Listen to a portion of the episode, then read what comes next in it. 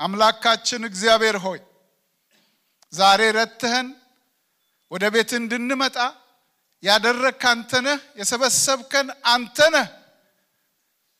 ይህን መልካም እድል ስለሰጠህን ክብር ምስጋና ላንተ ይሁን። እግዚአብሔር አምላካችን ሆይ በመካከላችን ስላለህ በብዙ ድምፅህን ስላሰማህን እናመሰግንሃለን። አሁንም እግዚአብሔር ሆይ ያንተ ድምፅ ሰምተን በቃን ጠገብን ስለማንል እንደ ዘመር ነው ጌታ ሆይ እንደገና እንደገና ልንሰማ ስለምንወድ ድምፅህን አሰማን፣ ከቃልህ ተናገረን። አሁንም ክብርህ በዚህ ጉባኤ መካከል በቃልህ ኃይል በስልጣን እንዲያልፍ በክብር እንዲያልፍ በኃይል እንዲያልፍ እግዚአብሔር ሆይ አንተ አዳዲስ ነገር እያደረግህ እንድታልፍ በኢየሱስ ክርስቶስ ስም እለምንሃለሁ። አምላካችን እግዚአብሔር ሆይ ድምፅህ በኃይል ወደ እኛ እንዳይመጣ ደግሞም እንዳይሰራ የሚከላከል የተለያየ አሰራር የሚጠቀም ክፉ በጌታ በኢየሱስ ክርስቶስ ስም የተከለከለ ይሁን። ጌታ ሆይ አካላችን ብቻ ሳይሆን መንፈሳችን፣ ነፍሳችን፣ ጠቅላላ ስሜታችን ጌታ ሆይ በቃል ውስጥ እንዲሆን አንተን መስማት እንድንችል ከአንተ መስማት እንድንችል ሁላችንንም እንድትረዳን በኢየሱስ ክርስቶስ ስም እጸልያለሁ። ክብር ሁሉ ላንተ ይሁን። በናዝሪቱ ጌታ በኢየሱስ ክርስቶስ ስም አሜን። ጌታ ይባረክ። ክብር ለኢየሱስ ይሁን። መሳይ እግዚአብሔር ይባርክሽ። ጥሩ አምልኮ ያስመለክሽን። ተባረኪ። ደስ ይላል። እግዚአብሔር ይጨምርልሽ። ጌታ ይባረክ።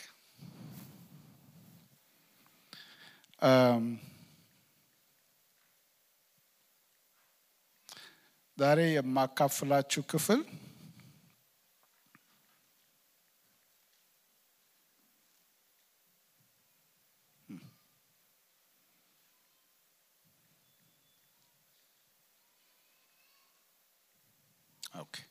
የማካፍላችሁ ክፍል በአብዛኛው በመዝሙር ውስጥ እየሰማነው ነበረ። ሉቃስ ሁለት ከቁጥር ስምንት እስከ ሀያ ያለውን ክፍል ነው ማካፍላችሁ። ከዛ እንነሳና የእግዚአብሔርን ቃል እንነጋገራለን። ከቁጥር ስምንት እስከ ሀያ አነባዋለሁ። ከዛ በኋላ ርዕሱን እነግራቸዋለሁ። በጌታ ስም አነባዋለሁ። እንደዚህ ይላል። በዚያም ምድር መንጋቸውን በሌሊት ሲጠብቁ በሜዳ ያደሩ እረኞች ነበሩ።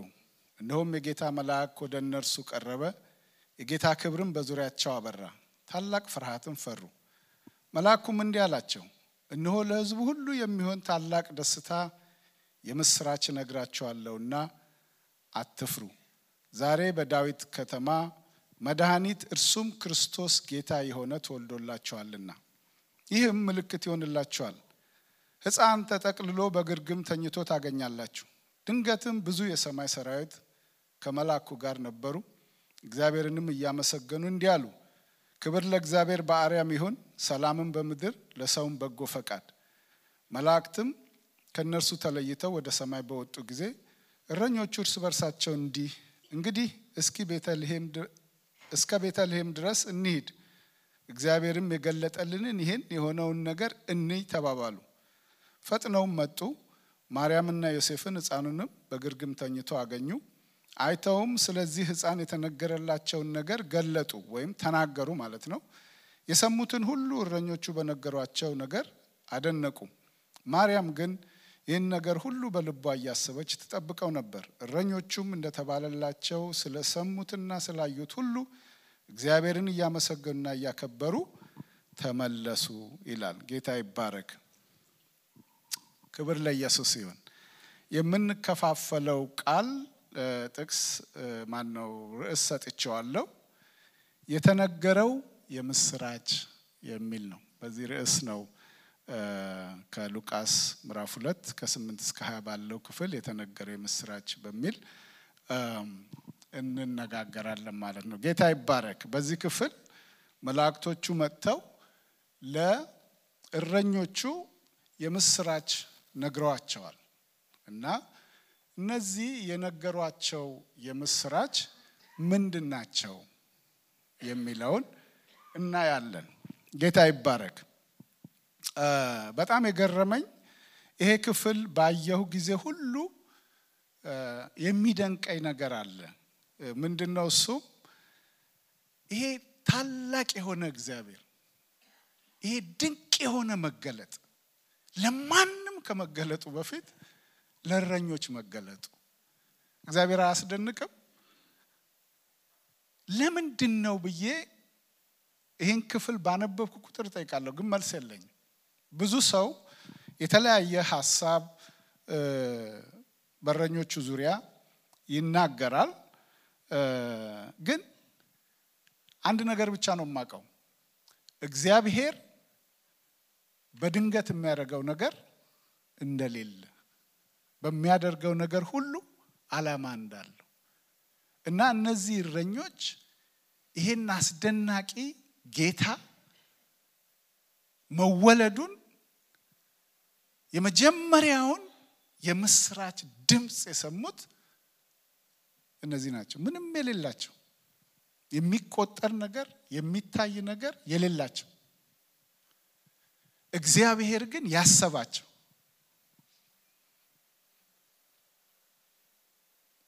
እንዲሁ እንደገና በደንብ አስባችሁ ብታዩት ይገባቸዋል ወይ? ይህን ታላቅ የምስራች ይህን የእግዚአብሔር ዘላለማዊ ሀሳብ ለማንም ከመነገሩ በፊት በጣም ብዙ ትላልቅ ሰዎች በነበሩበት ዘመን እግዚአብሔር ግን ለነዚህ ሲጠሯቸው ከመምጣት በስተቀር ይሄ ነው ብለው የሚሰጡት ነገር የሌላቸው ለነሱ ተገለጠ። ክብር ለእግዚአብሔር ይሁን እና አንድ ነገር ያገኘሁት የራሴ ሕይወት ነው። የራሴ ሕይወት ነው። ክርስቶስ ኢየሱስ የማይገባኝ ሆኖ ሳለ ምንም የሚቆጠር የሚጠራ እንዲህ የሚባል ነገር ሳይኖረኝ ሳለ እንዴት እንደመጣ እንዳስብና እንድደነቅ ፍቅሩ ቅድም ስንዘምር እንደነበረው የበለጠ እንዲያስደንቀኝ የሚያደርግ ክፍል ነው። እኔ ክርስቶስን አላቀውም። ክርስቶስ ወደ እኔ ሲመጣ በእውነት ነው የምላችሁ ሲጠራም ሰምቼ አላቅም። በሀገራችን ባለው እምነት የተወለድኩት ያደግኩት ክርስቲያን ቤተሰብ ውስጥ ነው። እግዚአብሔር ብቻ የሚለው ነው ማቀው። ክርስቶስ የሚለው አላቅም። እንዲህ ዛሬ እንደምናየው ለእኛ እንደተወለደ ለሰው ልጆች ደህንነት እንደመጣ ምንም እውቀት የለኝ፣ ግን እሱ ያውቀኝ ነበር። ክብር ለእግዚአብሔር ይሁን እና መንገዴ ላይ መጥቶ ቆመ። እነዚህ ምን የሚያውቁት ነገር የለም። እንደገና ልበላቸው እስቲ በደንብ አስቡት። ይሄን የዓለም ሚስጥር ይሄን ድንቅ ሚስጥር የእግዚአብሔር ዘላለማዊ ሀሳብ ለማንም ከመነገሩ በፊት ለእነዚህ እረኞች ተነገረ። መላእክቶቹ መጥተው ያበሰሯቸው የምስራች አስደናቂ ነው። የእግዚአብሔር ስም የተባረከ ይሁን።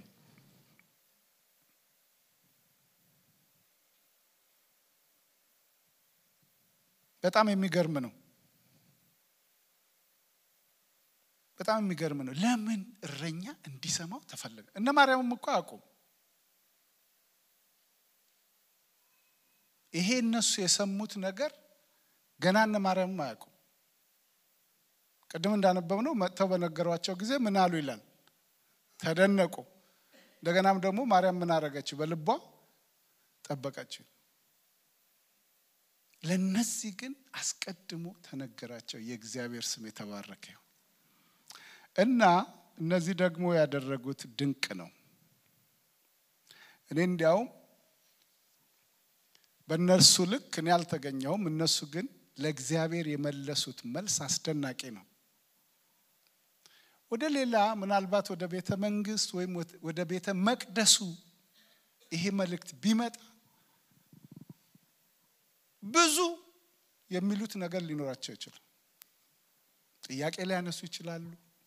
እንዴት ይሆናል? ያው already አንስተዋል። በኋላ ሲገለጥ አንስተዋል አይደለም። እነዚህ ግን ምንም አልጠየቁም። መልአኩ መጣ፣ አስደናቂ የምስራች ነገራቸው። እነዚህ የምስራች የተነገሩ የምስራቾች ምን እንደሆኑ በዝርዝር እናያቸዋለን። ይህን አስደናቂ የምስራች ሰሙ ይላል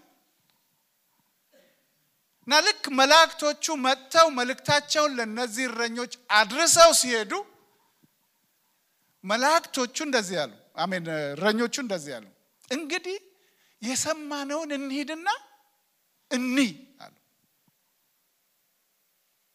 ክብር ለእግዚአብሔር ሄዱና ልክ እንደተነገረው ነው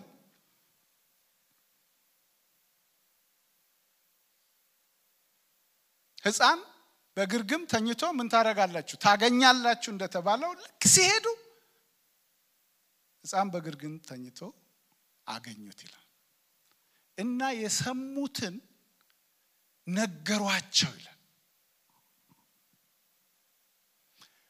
እግዚአብሔር ወደ እነዚህ እረኞች የመጣው ይሄንን መልእክት እንዲያደርሱላቸው ያለምንም ጥያቄ ያለምንም ጥያቄ። ብዙ ጊዜ እግዚአብሔር መልእክት ይሰጠናል።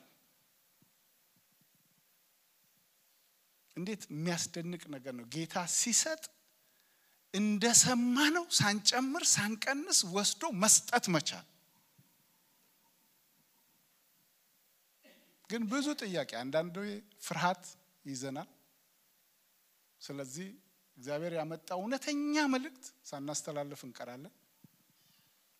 አንዳንዴ ጥያቄ ይሆንብናል። እንዴት ይሆናል? ይሄ ሊሆን የሚችል ነገር አይደለም። እንዴት ይሆናል? ስለዚህ መልእክቱ ሳናስተላልፍ እንቀራለን። እግዚአብሔር ከተናገረ ግን እውነተኛ እረኛ፣ እውነተኛ ታማኝ ሰው የሰማውን ሄዶ ምን ያደርጋል? ይናገራል። ክብር ለእግዚአብሔር ይሁን። እነዚህ እረኞች አንዱ የተመረጡበት ምክንያት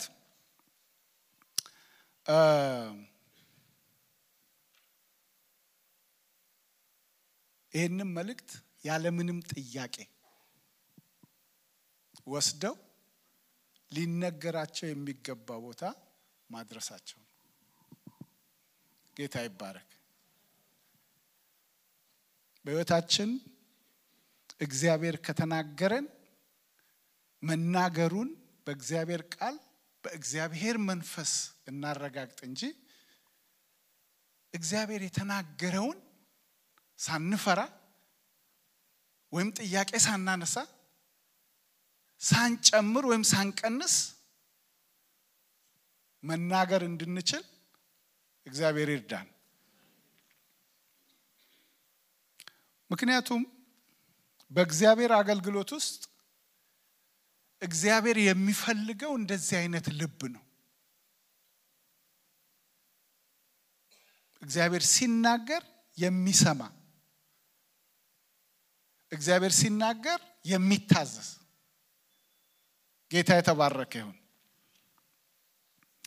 ክፍሉን እንደገና ሄዳችሁ ብታዩት እረኞቹ ቀጥታ ያዩትን የሰሙትን ነገር ነው የተናገሯቸው። ስለዚህም እግዚአብሔር ስለሆነ የተናገረው የሰሙ ሰዎች እግዚአብሔር ሲናገር ያስደንቃል። እግዚአብሔር ሲናገር ሰው ይገረማል። ተገረሙ፣ ተደነቁ ይላል።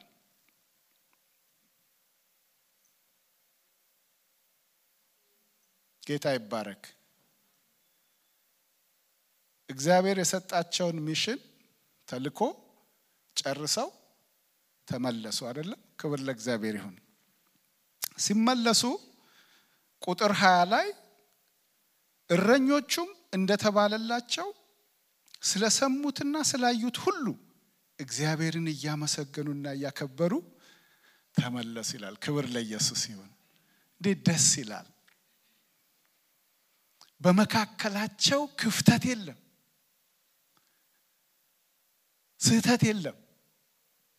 ተቀበሉ፣ አደረሱ። የተባለው ሁሉ እውነት ነው። በሰሙትና ባዩት መካከል ልዩነት የለም። የሰሙትንና ያዩት አስደነቃቸው፣ አስገረማቸው፣ ደስ አላቸው። እግዚአብሔርን እያከበሩ ተመለሱ ይላል። ጌታ ይባረክ።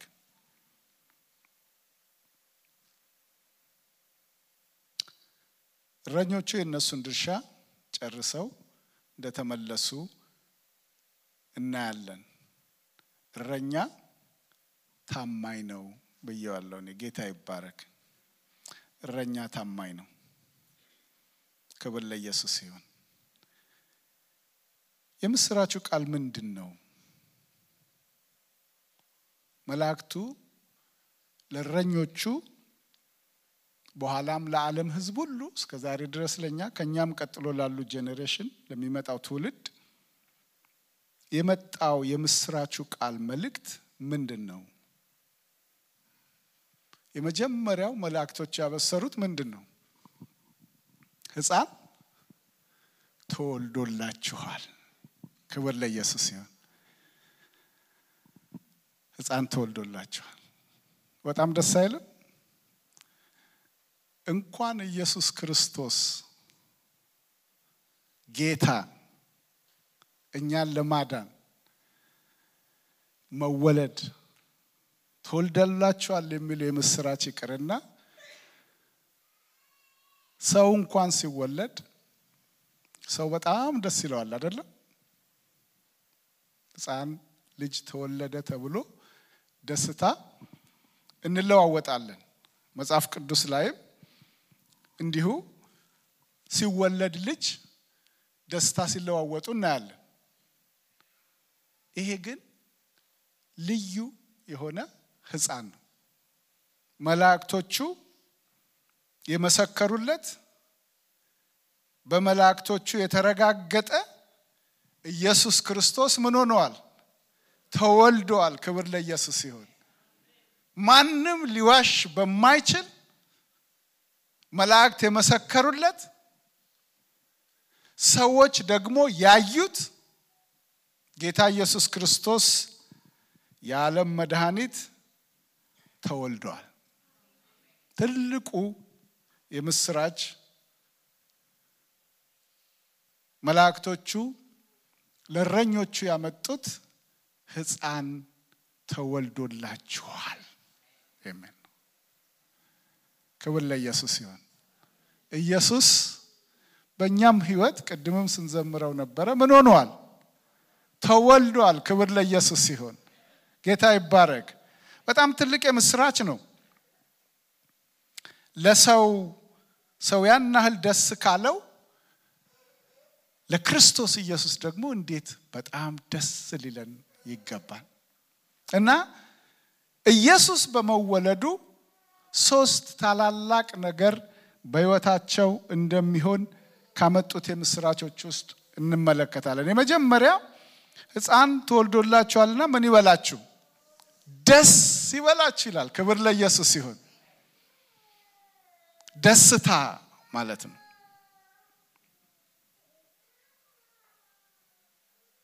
ጌታ ይባረክ። ክርስቶስ ተወልደዋልና ምን ይበላችሁ? ደስ ይበላችሁ።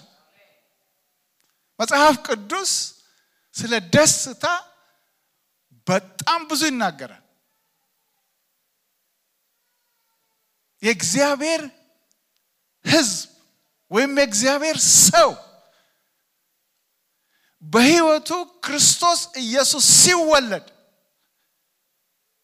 አንዱ ወደ ሕይወቱ የገባው ነገር ሰማያዊ የሆነ ደስታ ነው። ክብር ለኢየሱስ በጌታ ምን ይበላችሁ? ደስ ይበላችሁ። ደግሜ የምላለው ምን ይበላችሁ? ደስ ይበላችሁ። የእግዚአብሔር ደስታ አስደናቂ ደስታ ነው። የማይለዋወጥ ደስታ ነው።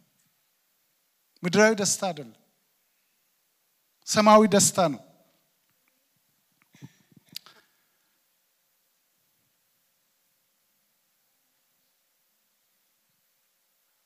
ጌታ ይባረክ። ጌታ ኢየሱስ ክርስቶስ ወደ ሕይወታችን በገባ ጊዜ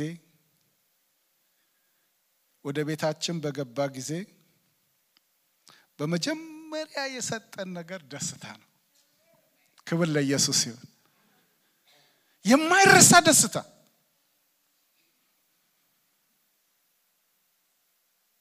የሰውን ማንነት፣ ህይወት፣ አቅጣጫ፣ የኑሮ አቅጣጫ፣ ዘይቤ የሚቀይር አስደናቂ የሆነ ደስታ ይዤላችሁ መጥቻለሁና ደስ ይበላችሁ አላቸው። ጌታ ይባረክ። ጌታ የሚሰጠው ደስታ ነው። ያቺ ሴትየዋ ዮሐንስ ወንጌል ምዕራፍ አራት ላለችው እኔ ከምሰጥሽ ውሃ ብትጠጪ ለዘላለም አትጠሚም አላት። ከዛ ጊዜ በኋላ ነው ሰውነቷ ምን ጌታዊ ውሃ ምን አድርገኝ ስጠኝ አለችው። እንስራዋን ጥሎ እንድትጮህ እንድትሮጥ ያረጋት ይሄ የተወለደው ኢየሱስ ያ የተቃጠለ የነበረው ብቸኛ የነበረው ተጨንቆ ይኖር የነበረው ህይወቷ በአዲስ ህይወት በደስታ ሲለውጠው ሮጠች። ጌታ የተባረከ ይሁን። ጌታ በመወለዱ ያገኘ ነው፣ በህይወታችን በመወለዱ ያገኘ ነው ደስታ ነው። ደስ ይበላችሁ። መድኃኒት ተወልዷል። ክብር ለኢየሱስ ይሁን። ደስ ይበላችሁ። ሃሌሉያ! ኢየሱስ ክርስቶስ ጌታ ነው። ኢትዮጵያው ጃንደረባ ትዝ ይላችኋል አይደለም? ምዕራፍ ስምንት ላይ የሐዋርያት ሥራ ሊያመልክ ወደ ኢየሩሳሌም ሄደ ይልና ሲመለስ ደስተኛ አልነበረም። ምንም የሚያገኘው ነገር አልነበረም። ጥያቄ ውስጥ ነበረ። ፊልጶስ ሲያገኘው እንዴት እኔ የሚያስተምረኝ ወይም የሚገልጽልኝ ሳላገኝ እንዴት ይገባኛል ብሎ ጥያቄ ውስጥ ነበረ። ከዛ ጀምሮ እስከ ክርስቶስ ድረስ መሰከረለት ይላል። ጌታ ይባረክ። እናም ክርስቶስን አገኘ። አሁን በውሃ እንዳልጠመቅ የሚከለክለኝ ማን ነው ይልና በጌታ በኢየሱስ ክርስቶስ ካመንክ ትችላለህ ሲለው አምናለሁ አለ። ተጠመቀ ይልና ወዲያው ፊልጶስ ተወሰደ ይልና ይሄ ጃንደረባ ደስ ብሎት ሄደ ይላል። ጌታ የተባረከ ይሁን። ክብር ለኢየሱስ ይሁን። ክርስቶስ ወደ ህይወታችን ሲመጣ የመጀመሪያ በህይወታችን የሚሆነው ነገር ደስታ ነው። ደስተኞች ነን ወይ? ደስተኞች ነን ወይ? ገብቶናል? ይሄ ደስታ በደንብ ገብቶናል? አስደናቂ ደስታ እንደሆነ ልዩ ደስታ እንደሆነ ይህን ሊሰርቅ የሚችል ሊወስድ የሚችል ሊተካ የሚችል ሌላ ምንም ነገር እንደሌለ ከጌታ የተቀበልነው ደስታ ሕፃን ተወልዷል፣ ደስ ይበላችሁ። ክርስቶስ ተወልዷል፣ ደስ ይበላችሁ። በጣም አስፈላጊ ነገር ነው። ሰይጣን የሚሰጠው መራራ ህይወት ነው። ቁጣ ነው፣ ንዴት ነው፣ ብስጭት ነው። እነዚህ በሙሉ የሰይጣን ናቸው። እግዚአብሔር የለበትም። ይሄ እግዚአብሔር ያለበት ምንድን ነው? እስቲ በደንብ ተናገሩ። እግዚአብሔር ያለበት ምንድን ነው? ደስታ ነው። እግዚአብሔር ያለበት የሚገኝበት ህይወት ቤት ደስታ ነው። ክብር ለኢየሱስ ይሁን። ጌታ የደስታ ምንጭ ነው። ለዘላለም አይፍ ከወድሽ ይፈልቃል ያላት ይሄንን ነው። ጌታ ይባረክ። ስለዚህ ምናልባት በሐዘን በልዩ ልዩ ምድራዊ ምክንያት እንደገና ተመልሰን ይሄ ከክርስቶስ የተቀበልነው ደስታ ተወስዶ ከሆነ እንደገና እናስብ፣ እንደገና እናስብ። ይሄንን ሊተካ የሚችል ምንም ነገር የለም። ይሄ እውነት ነው። ክብር ለኢየሱስ ሲሆን አስደናቂ ደስታ አስወጡት ማለት እናስወጣው ይቻላል። እኔ በጌታዬ በመድኃኒቴ በአዳኜ በኢየሱስ ክርስቶስ ያገኘሁት ህይወት የደስታ ህይወት ነው። ከዚህ በኋላ በእኔ ህይወት በእኔ ቤት ስፍራ የለህም ብለን ልንወረውረው ይገባል። ልንወረውረው ይገባል። ብዙዎችን እንደገና እያጠመደ ይሄን ደስታ ሰርቆ ጠላት የራሱ ሜዳ ስለሚያደርግ ይሄ ደስታ ተሰውሮ በዚህ ደስታ ውስጥ እንደ እረኞቹ ማመስገንና ማክበር አንችልም። ከተሰረቀ ማለት ነው። ደስታው ካለ ግን እየዘለልን እልል እያልን እየጮህን ጌታችንን እናመልከዋለን። ክብር ለኢየሱስ ይሁን። የእሱ ደስታ የማይጠፋ ዘላለማዊ ደስታ ነው። ጌታ ይባረክ። ቅድም ስጸልይም እንዳልኩት ጌታ ኢየሱስ ክርስቶስ ወደ እኔ መጥቶ ሲያገኘኝ ጌታን ስቀበል በመጨር የህይወቴ የመጨረሻ ደረጃ የወረደበት ጊዜ ነበር እና ሞትን የናፈቅኩበት ጊዜ ነበር። ብሞትም ምንም ግድ የማይሰጠኝ ህይወት ላይ ነበርኩኝ እና እኔ አውቶቡስ ተራ ነው ጌታን የተቀበልኩት። ከቤተሰቦቼ ተለይቼ ወደማላቀው ሰፈር ሄጄ ብጠፋም ብሞትም ምንም ቢሆን ብዬ ልሄድ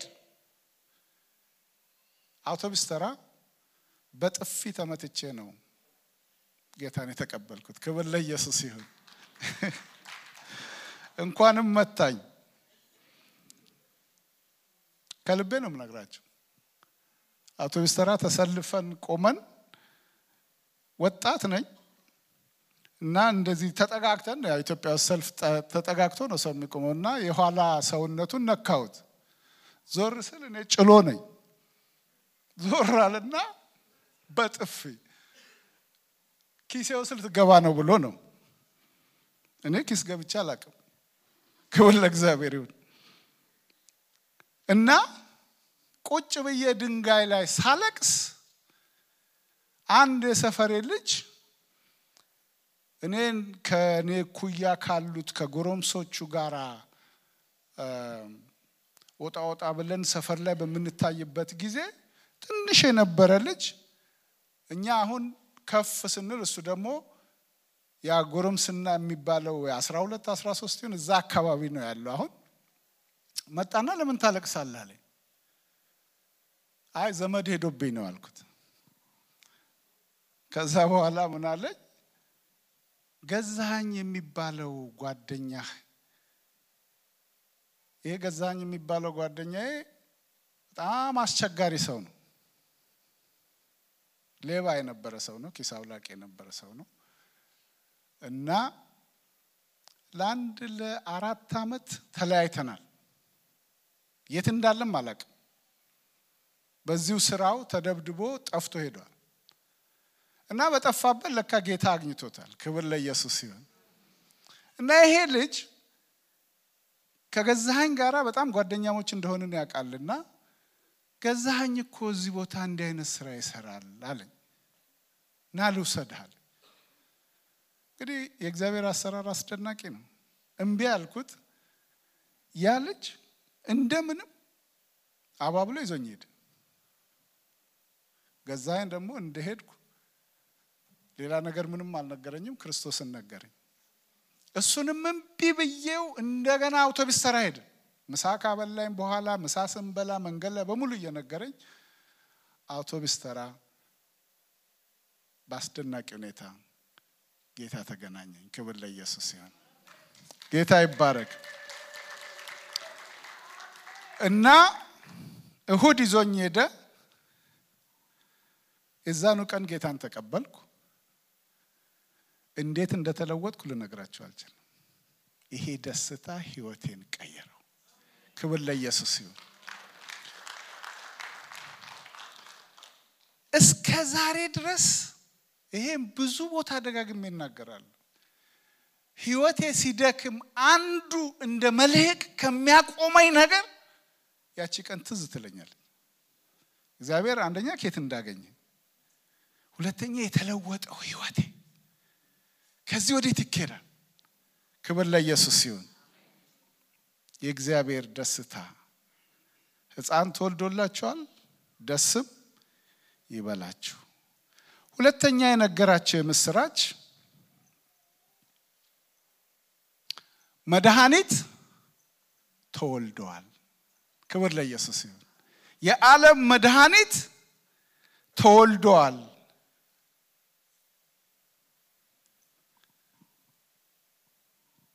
ይሄ መድኃኒት አስደናቂ መድኃኒት ነው። ጌታ በመላእክቶቹ ለመናገር ያህል የተናገረው ንግግር አይደለም። አስደናቂ መድኃኒት ነው። ጌታ ይባረክ። ማንም ሊያድነው የማይችለው በሽታ መድኃኒት የሌለው በሽታ መድኃኒት የሆነው ኢየሱስ ክርስቶስ ነው። ጌታ ይባረክ። ኃጢአት በምን ይድን ነበር? በኪኒን ይድናል? ዶክተሮች ያገኙለት ነበር መድኃኒት?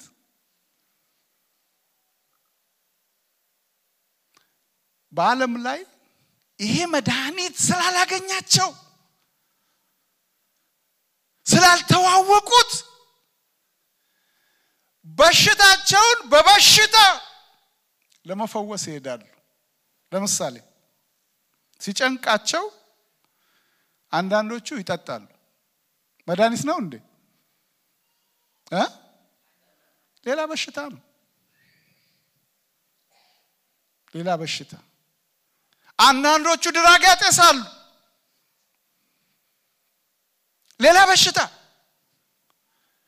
በጣም ልንዘረዝር የምንችል ብዙ ነገር እየዘለሉ ከአንዱ ወደ አንዱ ከአንዱ ወደ አንዱ ምንም ሊፈውሳቸው አይችልም። ፈዋሹ ኢየሱስ መድኃኔ ዓለም የዓለም መድኃኒት ልጅ ትወልጃለሽ፣ ሕዝቡንም ሁሉ ከኃጢአታቸው ያድናቸዋል፣ ስሙንም ኢየሱስ ትይዋለሽ ይላል። ጌታ የተባረከ ይሁን። አስደናቂ መድኃኒት ያገኘነው መድኃኒት ከዚህ የተሻለ የሚበልጥ መድኃኒት አለ? ለዚህ ነው መጽሐፍ ቅዱስ ብንታመም በተፈጥሮ ወይም በአጋጣሚ በሆነ ነገር ብንታመም ብዙ አያስደንቅም። መጽሐፍ ቅዱስ ብዙ እንድንደነቅ ሰው ነው የሚደነቀው፣ የሚገርመው፣ የሚጨነቀው እንጂ ክፉ በሽታ እሱ አይደለም። ክፉ በሽታ የሰው ልጆችን ሁሉ በዚህ ምድር ሲኖሩ አስጨንቆ ግራ ገብቶ አሰቃይቶ መጨረሻ ወደ ዘላለም ሞት እሱ ክፉ በሽታ ነው። የዚህ በሽታ መድኃኒት ተወልዷል፣ ኢየሱስ ክርስቶስ። ክብር ለኢየሱስ ይሁን።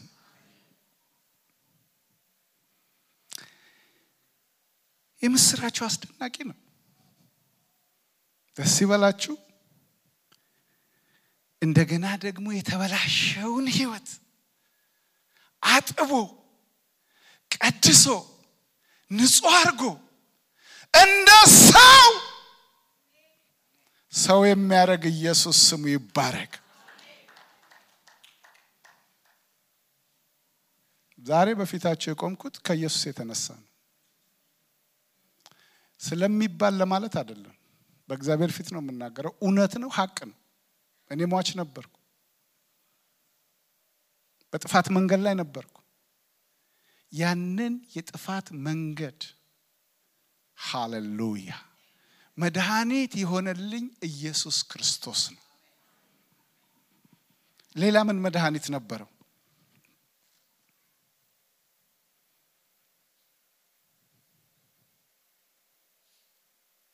ምንም መድኃኒት የሌለው በሽታ ኃጢአት ነው። መድኃኒቱ ኢየሱስ ብቻ ነው። በቃ ምንም መድኃኒት የለው። ምንም ደግሞ ክፉ በሽታ ነው። አንድ ሰው ጌታውን አግኝቶ ታሞ ቢሞት ክብር ለኢየሱስ ይሁን። መታመም መልካም ነው ማለት ሳይሆን ሪሊ ግን ከባድ ነገር አይደለም። አሁን ከገባም በኋላ ማለት ነው። በኃጢአት እንደታሰረ መሞት ግን በጣም በጣም ከባድ ነው። ይህንን ኃጢአት ያስወገደ ያጠበ ነፃ ያወጣ እውነተኛ መድኃኒት ኢየሱስ ክርስቶስ ተወልደዋል። ጌታ የተባረከ ይሁን። ሶስተኛ የመጣላቸው የምስራች በመወለዱ የተነገረው የምስራች ሰላም ለሰው ሁሉ ይሁን የሚል ነው። ጌታ ይባረክ። አቤት የጌታ ሰላም! ክብር ለኢየሱስ ይሁን።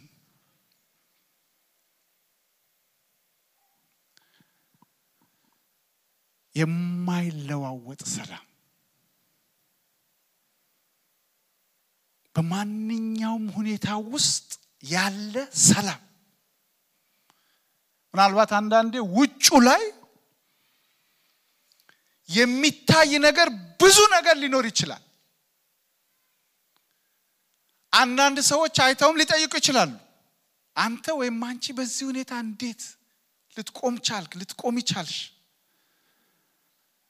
የኢየሱስ ሰላም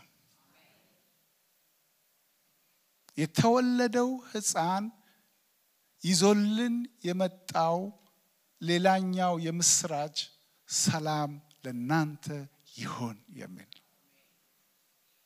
ጌታ ይባረክ።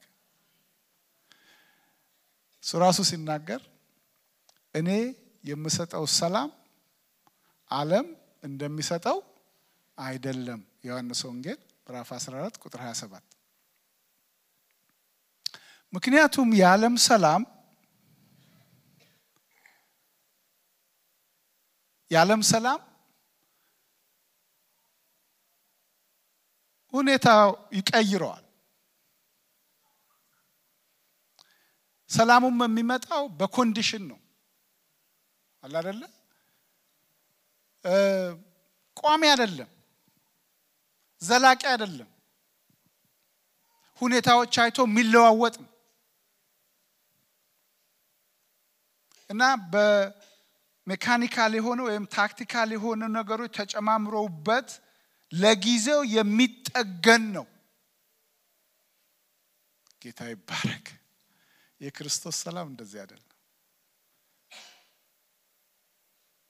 አእምሮን ሁሉ የሚያልፍ የእግዚአብሔር ሰላም ይለዋል መጽሐፍ ቅዱስ። ጌታ የተባረከ ይሁን እና እስር ቤት ሆኖ ሰው እየተገረፈ ሰው እየታመመ ይሄ ሰላም አይወሰድም። ያዘመራቸው ይሄ ሰላም ነው። የጳውሎስ እና የሲላስ ዝማሬ ሳስብ ሁል ጊዜ የሚደንቀኝ ይሄ ነው። ሊዘመር የሚችልበት ቦታ አይደለም። ቦታው ሊዘመር የዋሉበትም የመጡበትም ሁኔታ የሚያዘምር አይደለም። እንደ ዛሬ ክርስቲያን እንደኛ ቢሆን እንዲያውም ብዙ የምናጉረመርምበት ነው። ያው ምንም ሳያጠፉ ወንጌል አገልግለው ለጌታ ብለው ወጥተው ጌታ ሆይ እንዴት ለአንተ ብዬ ወጥቼ እንዲህ ልደብደብ የለህም እንዴ? በጣም ብዙ ነገር ግን ይሄ ጥልቅ የሆነውን የክርስቶስ ሐሳብ የገባው ሰው በዚህ ምድር ላይ ከሚሆነው ነገር ጋር ክርስቶስ አይያያዝም። ክብር ለኢየሱስ ይሁን። አሜን።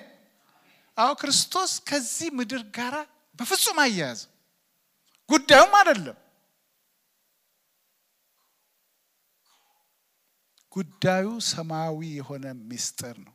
ሰማያዊ የሆነ ሐሳብ ነው እና ይሄ ሰላም ውስጣቸው ስላለ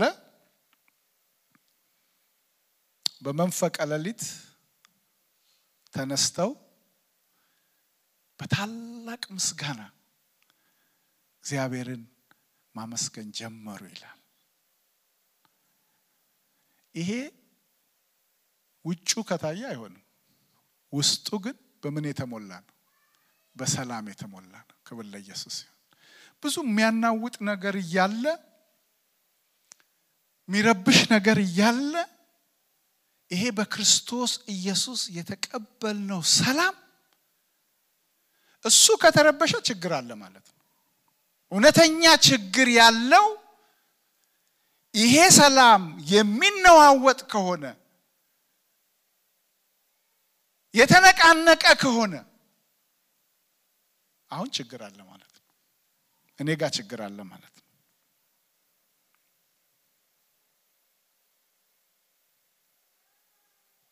አእምሮን ሁሉ የሚያልፍ የእግዚአብሔር ሰላም ልባችሁንና ሀሳባችሁን ይሙላ ይጠብቅ።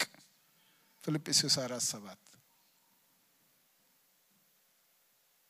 ሙሉ ነው የእግዚአብሔር ሰላም።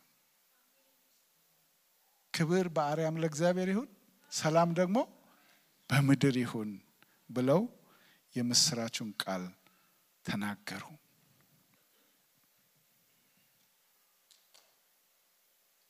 ክብር ለኢየሱስ ይሁን። ስለዚህ ጌታ ኢየሱስ ክርስቶስ መወለዱን ስናስብ ይሄ ደስታ በሕይወቴ አለ ወይ? በዚህ ደስታ ነው መወለዱን አስበን ጌታን ከፍ የምናደርገው። ይሄ የተወለደው ሕፃን መድኃኒት ሆኖልኛል፣ ፈውሶኛል፣ በዚህ መድኃኒት ተፈውሻለሁ ስል እንድዘል ያደርጋል። ጌታ የተባረከ ይሁን። ይሄ መድኃኒት ይሄ ሕፃን በመወለዱ በሕይወቴ ራሴ በትክክል የማውቀው በድንግዝግዝ የሆነ አይደለም። በግልጽ የማውቀው ሰላም አለ ወይ? በረብሻ ከተማ፣ በረብሻ ሰፈር፣ አንዳንድ ጊዜ በረብሻ ቤትም ቢሆን ሰላም አለ ወይ? ይህ ሰላም ካለ ይህንን አስበን ጌታን መወለዱን ስናስብ እየጮህን ደስ እያለን እናመሰግነዋለን። ክብር ለኢየሱስ ይሁን። ያገኘነውን ደስታ፣ ፈውስ፣ ሰላምና ዘላለማዊ ሕይወት እያሰብን እንድናከብረው እግዚአብሔር ይርዳን። ክብር ለኢየሱስ ይሁን። እንጸልይ።